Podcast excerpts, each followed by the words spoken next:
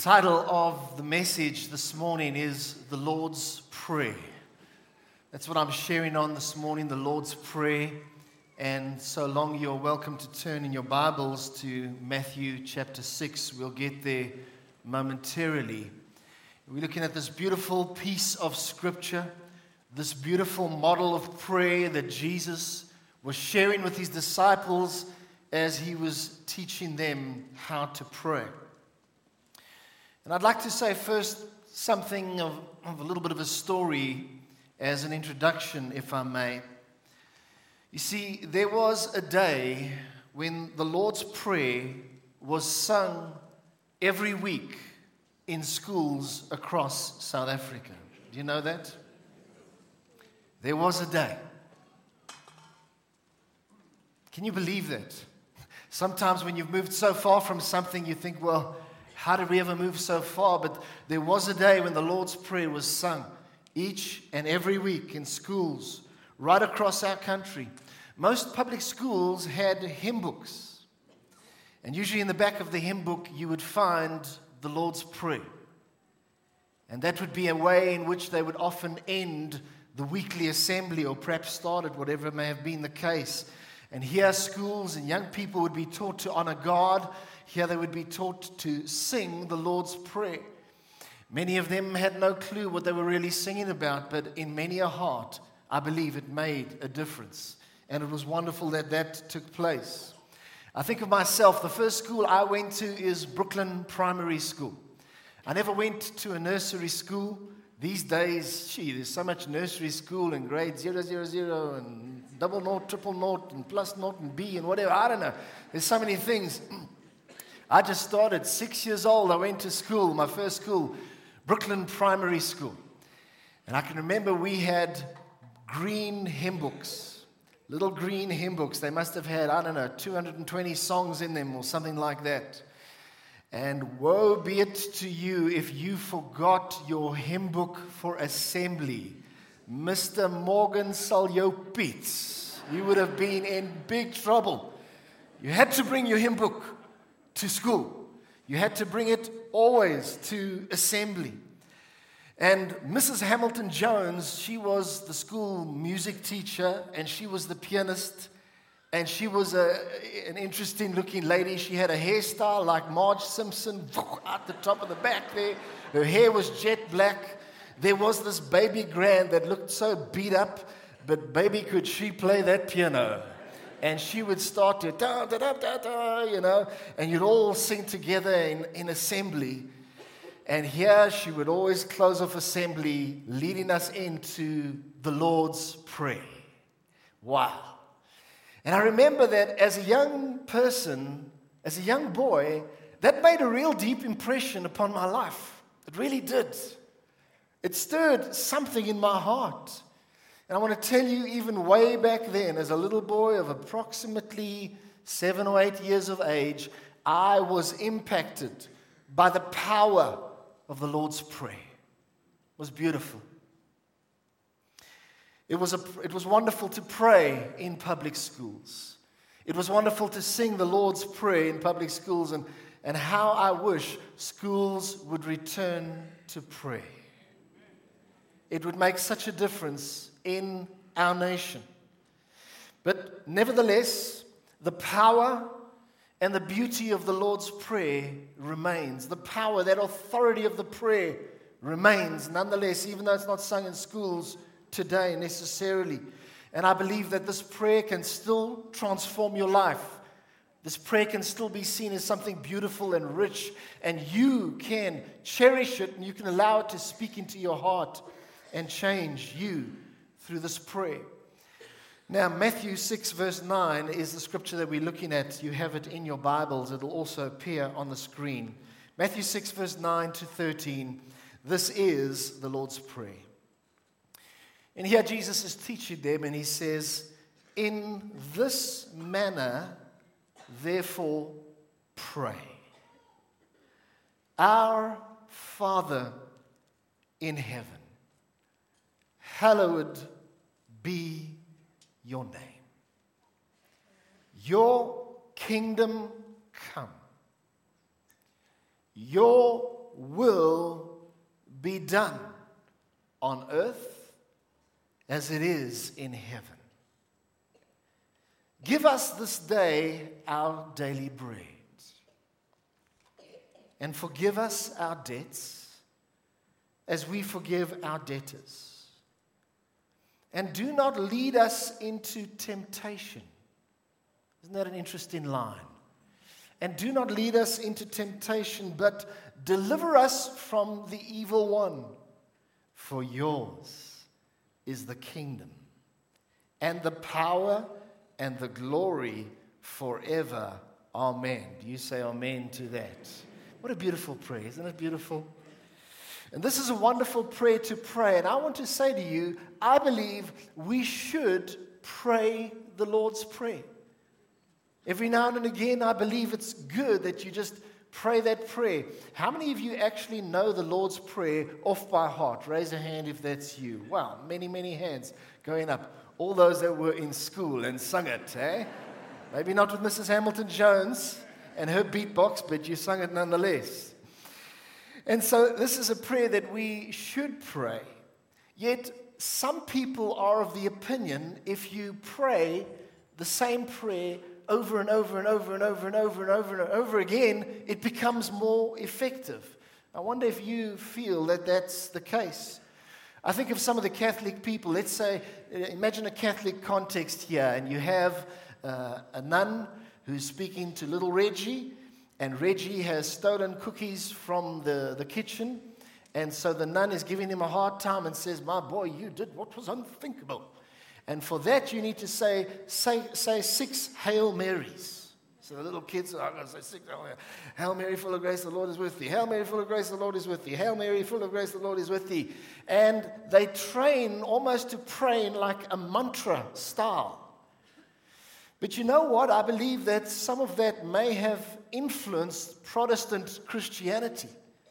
And some of, some of us and some uh, of the evangelical world, the Christian born again world, have perhaps been influenced by that way of saying a prayer over and over again and almost like a chant.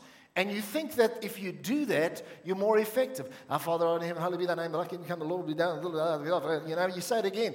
And uh, for, you know, sometimes that's the way people pray there for their food. Thank Lord, for this food. Also, bless it in Jesus' name. Amen. Rub it up, Doug. Thanks for the grab. Amen. You know, they're like so fast. A, and some people pray the Lord's Prayer like that. Our Father, be then I look and come. And then I prayed again, and I prayed again. And they think that somehow, by praying like that, whew, the cloud's going to come in and stuff's going to happen and God's going to really hear their prayer. But you know what? The Bible refers to it in that same chapter, I believe, as vain repetitions. Don't be think that you'll be heard by your many words. Pray sincerely from the heart. And I believe that we don't need to pray with vain repetitions, but we need to pray, realize that we are speaking to the Father. Nobody speaks to one another with such a rapid flow of words. You are talking to your Abba Father. Let's not get into vain repetitions. And so here, Jesus in Matthew chapter 6, I believe he is not teaching his disciples to say a rhyme over and over again like a chant, but he is actually teaching them the principles of prayer. Would you say principles of prayer? Principles of prayer. That's what he's teaching. And so let's take a look at five principles of prayer. Number one, when you pray, honor his name. Won't you say that with me? When you pray, honor his name. The scripture says in Matthew 6, verse 9, which is on your screen, it says, In this manner, therefore, pray, Our Father in heaven, hallowed be your name. Would you please say the word hallowed? You've probably heard the story about the little boy who came home and said, I've come home from Sunday school and discovered that Harold is God's name because you know, Harold be thy name, but that's not the case. It's the word hallowed. It's not a very well known word in South African language, but this is the word that we find in Scripture. What does the word hallowed mean? Hallowed means the following it means to respect, it means to revere, It means to worship and to esteem. So when it says, Hallowed be your name, it means that the name of the Lord should be esteemed. The name of the Lord should be revered. That is the purpose behind what Jesus is saying here. I want to ask you a question this morning. Do you revere the name of the Lord your God? Think about that. Do you revere the name of the Lord your God? And to me, this is also so important that as parents, we teach our children to honor the name of God. I want to tell you, my dad taught me reverential fear for God. He taught it to me through things that he said, but primarily he taught it to me through the way in which he lived his life. And he told us as sons, he says, You don't mess with God. He says, God is not your cosmic buddy, He is the Almighty God, the maker of heaven and earth. And His name is to be honored and revered and never used in vain. And you honor the name of the Lord. And I want to tell you uh, to all the parents here your children are looking at you. They're looking at the things that you say and your attitude towards God. And if they see a reverential fear of God in your heart, chances are it'll just be in their hearts through the very influence of your example. So let us teach our offspring to honor his name. Can you say amen? Exodus 20, verse 7 says, Thou shalt not take the name of the Lord thy God in vain. For the Lord will not hold him guiltless that taketh his name in vain. When I think of how many people in Hollywood and in the world out there, unbelievers are using the name of God in vain, I shudder to think the consequences that they will face. But the Bible does say the Lord will not hold him guiltless that taketh his name in vain. And I want to say to you, if you're listening to me today and you have ever used the, the name of the Lord in vain, you humbly get on your knees before the Lord and you ask for forgiveness for that. And then you determine that you will turn away from ever doing that, even in the greatest moments of your stress, an upset or a car accident. You will never use the name of the Lord in vain, but instead you will move into a new dimension as the righteous you, declaring his esteem, declaring his praise, and making sure that you will always honor and esteem the name of the Lord. Malachi 1, verse 11 says, From the rising of the sun to its setting, my name will be great. Would you say the word great? My name will be great, says the Lord, among the nations. And so here, Jesus, as he's teaching his disciples, he's teaching them to worship as they pray. They teach, he's teaching them to honor him, honor God when praying. Would you please say this after me? Honoring God and prayer go hand in hand. So true. So when we pray, there needs to be that honoring that comes up. Many times when I begin to pray, I often find that very soon I'm saying things like, Lord, thank you. You're so wonderful. Thank you for your goodness. I, I praise you, Lord. It just seems to come out. And, uh, and I believe that that is when you pray, honor his name. Number two, when you pray, come into an agreement for kingdom establishment.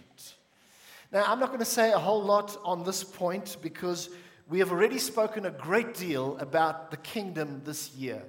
But just to look at verse 10 of Acts, uh, sorry, of Matthew chapter 6, it says, Your kingdom come, your will be done on earth as it is in heaven. Do you realize that in heaven, everything happens in complete agreement with the will of God? Everything functions in perfect harmony.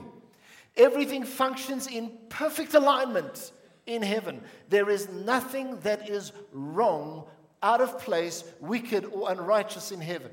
It all happens in perfect alignment with the will of God. And so, this prayer, the Lord's Prayer, is interceding that that same reality in heaven of the divine order would begin to manifest on earth. That same thing, Lord, where you, you are totally, Lord, your will is being aligned to in heaven, let it be so on earth. Let it be so on earth. And so when you pray, we need to be mindful of the kingdom. this is a principle of prayer. That kingdom aspects come into prayer life.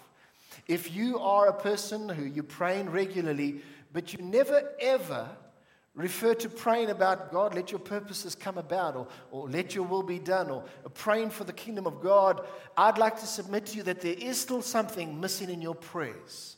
It's the principle of kingdom agreement, coming into agreement that the God's kingdom would be manifest. It's a principle that Jesus was teaching his disciples. Number three, this is an interesting one. When you pray, make demands upon his provision. Won't you say that with me? When you pray, make demands upon his provision. Now, some of you might have thought, ooh, a little nervous to, uh, to make that statement. But let me just say, look firstly at Matthew 6, verse 11. It says, Give us this day our daily bread. Now imagine I walk up to you and I say, Hey, Alec, give me my daily bread. I walk up to you, hey, say, Dave, give me today my daily bread. That sounds perhaps a little bit self centered, am I right? A little bit like consumerism or, or, or something like that. And this verse may tend to sound a little self centered, but that's not actually the heart behind this verse. Because it's not about being a dissatisfied customer who demands his pound of meat. And by the way, I hope you're not that kind of person in a restaurant that is obnoxious with the waiters and says, What's the steak? I wouldn't even give it to my dog. I was in a restaurant a while ago and I heard the guy at the table next to me. He said, What do you call this? Uh, steak, sir. Steak, sirloin steak. And then he says, I wouldn't even give it to my dog. I thought to me, my goodness, sir, you should be ashamed of the way you are behaving yourself. But anyhow, so this is not about being self centered or being a demanding customer, but it is about calling upon God's provision. And I want to say to you loud and clear today you can call upon His provision. Oh, that's very quiet. You can call upon God's provision, and you don't have to be shy to do that.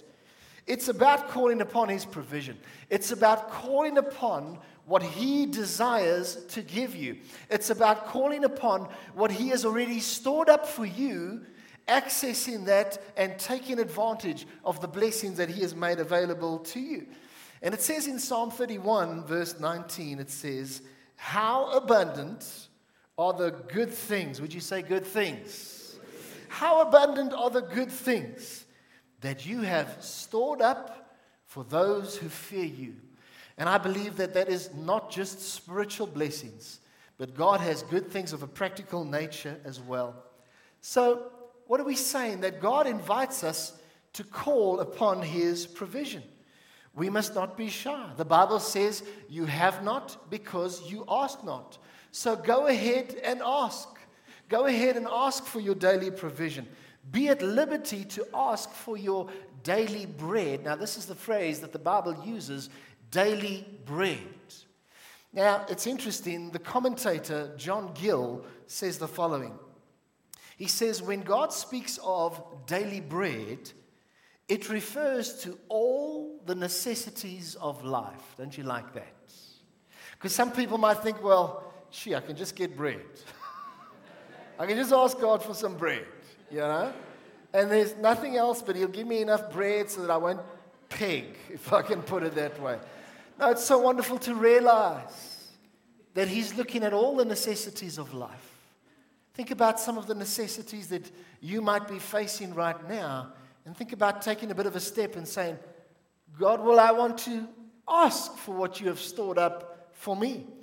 Listen to what Martin Luther wrote. And as I read this, I can just realize that Martin Luther understood something about the Lord's Prayer. Martin Luther wrote this in 19, uh, not 19, in 1529. This is what he said. What does daily bread mean?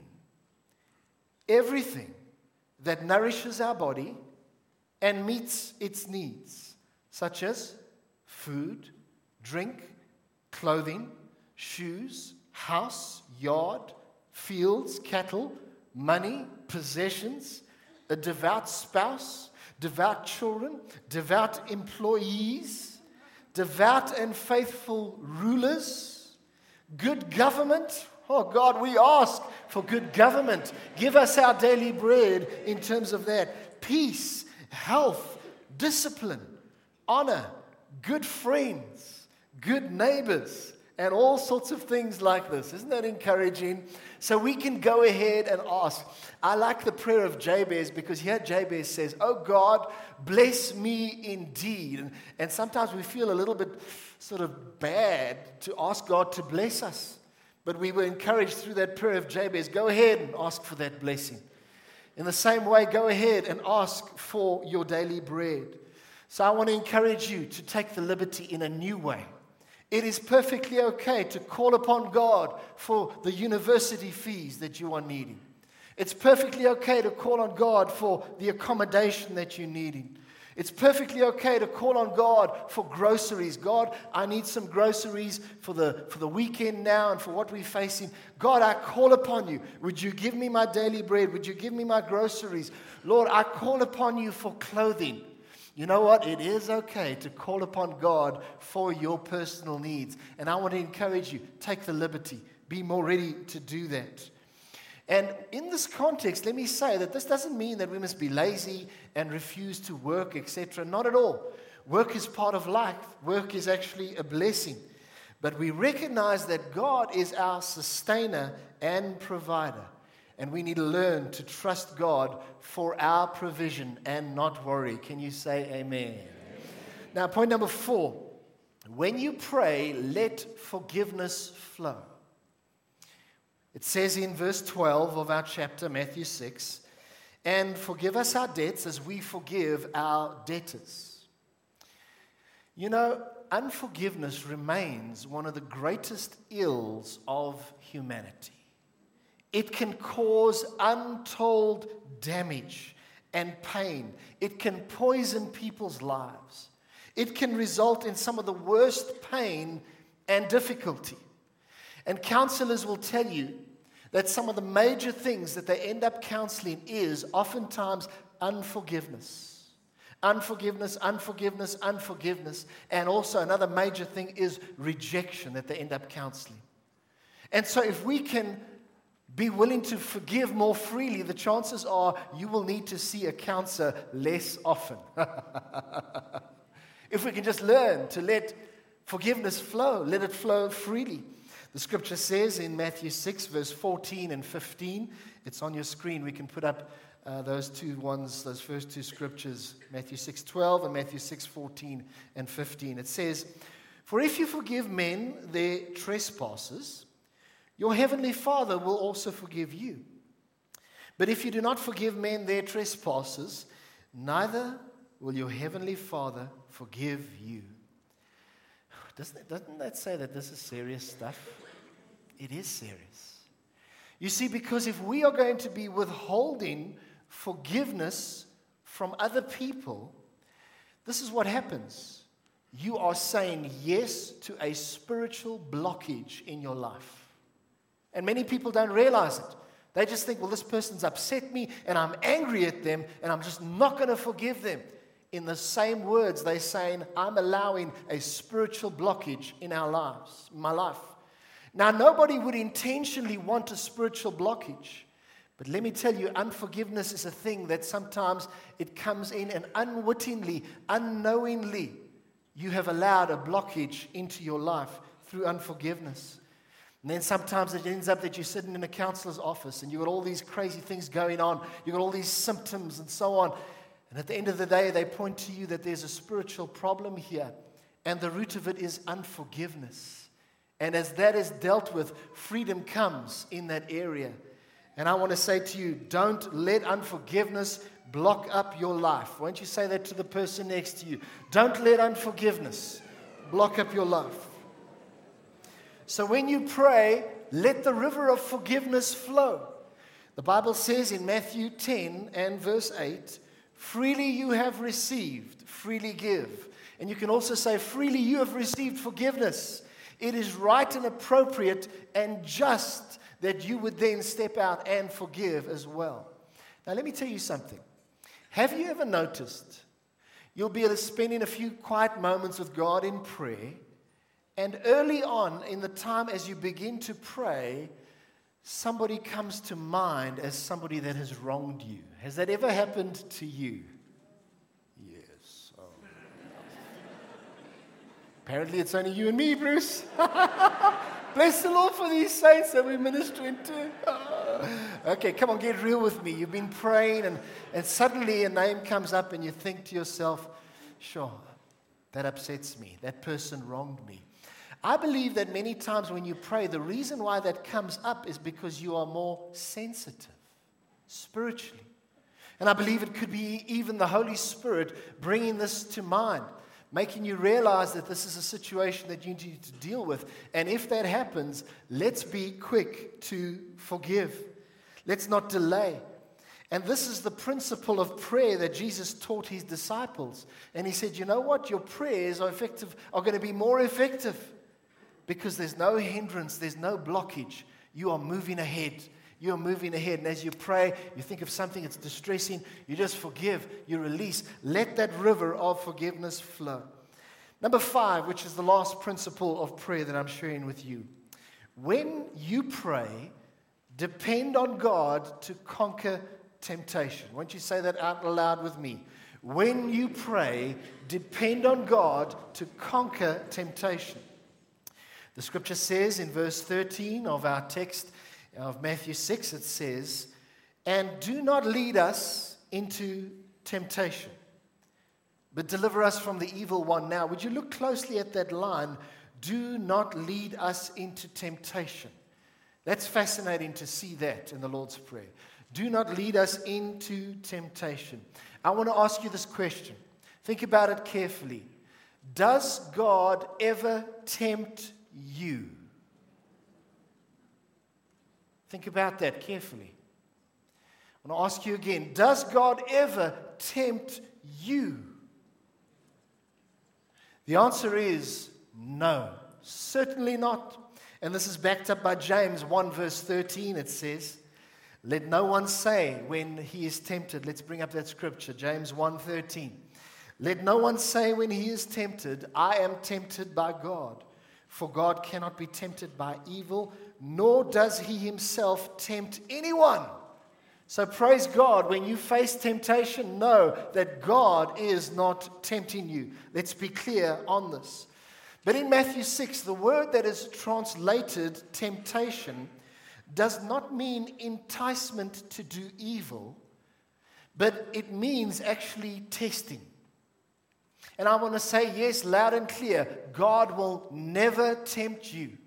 But I do want to say, God will allow times when you will be tried and you will be tested. We see that throughout Scripture, that He allows those times to take place. It's completely different from temptation, but times of testing and times of trial, He does allow. And you might say, why on earth does God need to do that? Let me tell you, I believe that He wants to refine you and He wants to refine me and make us more like Jesus. I believe that the reason why God allows those times of testing is that He wants to teach us to become more dependent on Him and less dependent on ourselves. And here's another reason why God tests us He wants to strengthen your character. And that is a good thing. We shouldn't shy away from those times. And the Bible says, you know, count it all joy when you face all these trials and testings and knowing that God is working on your character. And so this is so important. And the point is that we need to depend on God in the face of temptation. Let me say that again. You and I, folks, we need to depend on God in the face of temptation. You might be sitting home alone. It's late at night, 10:30, 11, 11:30, and you've been flicking through the sport channels, you've been flicking through the news channels, and, and suddenly you get tempted to flick to one of those channels, which could be, let's call it a little bit more raunchy. What do you do? I want to tell you right then is the time to flee from evil. Right then is the time to make a choice for righteousness and to depend on God to help you to conquer that struggle and that thing that you are facing. And I also want to say, do you realize that all Christians face temptation? Sometimes when we face temptation, we think, well, it's only us. But I want to tell you, everyone faces it. But the good news is, but God can keep you from falling. Don't you like that? God can keep you from falling. It says in Jude 1, verse 24, it says, He is able to keep you from falling. I want to tell you no matter what tempting and test, a temptation and stuff comes your way, God can keep you from falling. You do not have to fall. And it says, and to present you faultless before the presence of his glory with exceeding joy. Won't you please say this after me? When facing temptation, I will depend on God. He can keep me from falling. My God is able. Now let's just move to the last line of the Lord's Prayer. And it says in this beautiful last line For yours is the kingdom, and the power, and the glory forever. Amen. When you read that line, it should make you realize the grandeur, the greatness of our God because that is true. His is the kingdom, the glory, and the power forever and ever. Amen. And so, what we see effectively is the Lord's Prayer starts off by honoring and glorifying God. And here, the Lord's Prayer ends off with honoring and glorifying God. And I want to tell you part of your prayer life, a principle of your prayer life is that glory and God, glory and honor goes up to God as part of your prayer life. Just to recap quickly, we've said that there are five principles of prayer. Number one, when you pray, honor his name. Number two, when you pray, come into agreement for kingdom establishment. Another principle is when you pray, number three, make demands upon his provision. Number four, when you pray, let forgiveness flow.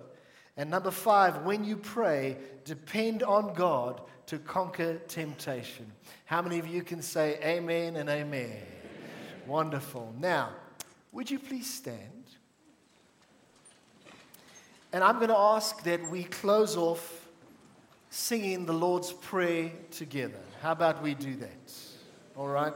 I'm just wanting to find the right key here. Okay. You all know this song?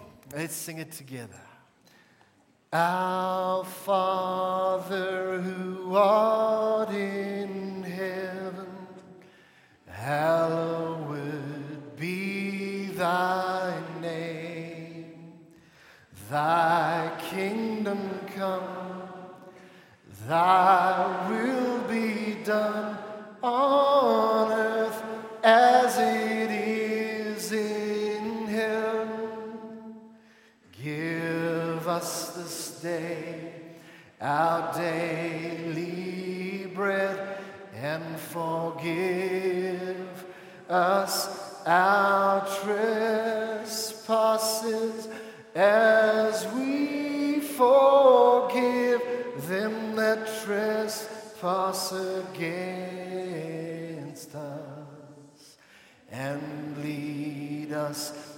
not into temptation but deliver us from evil. For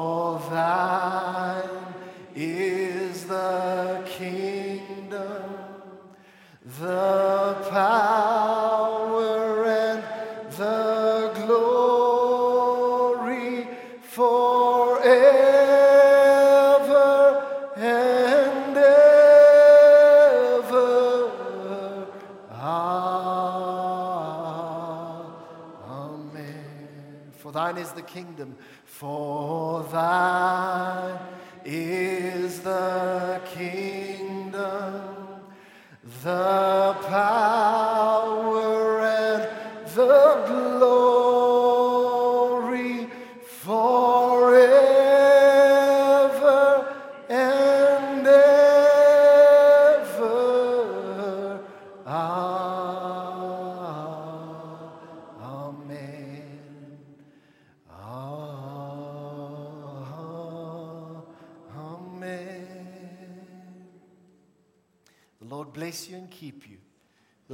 his face to shine upon you and be gracious to you. The Lord lift up the light of his smile upon you and give you peace. In Jesus' name. And we all say, Amen. Amen. Let's give the Lord a hand of praise. Hallelujah. God bless you.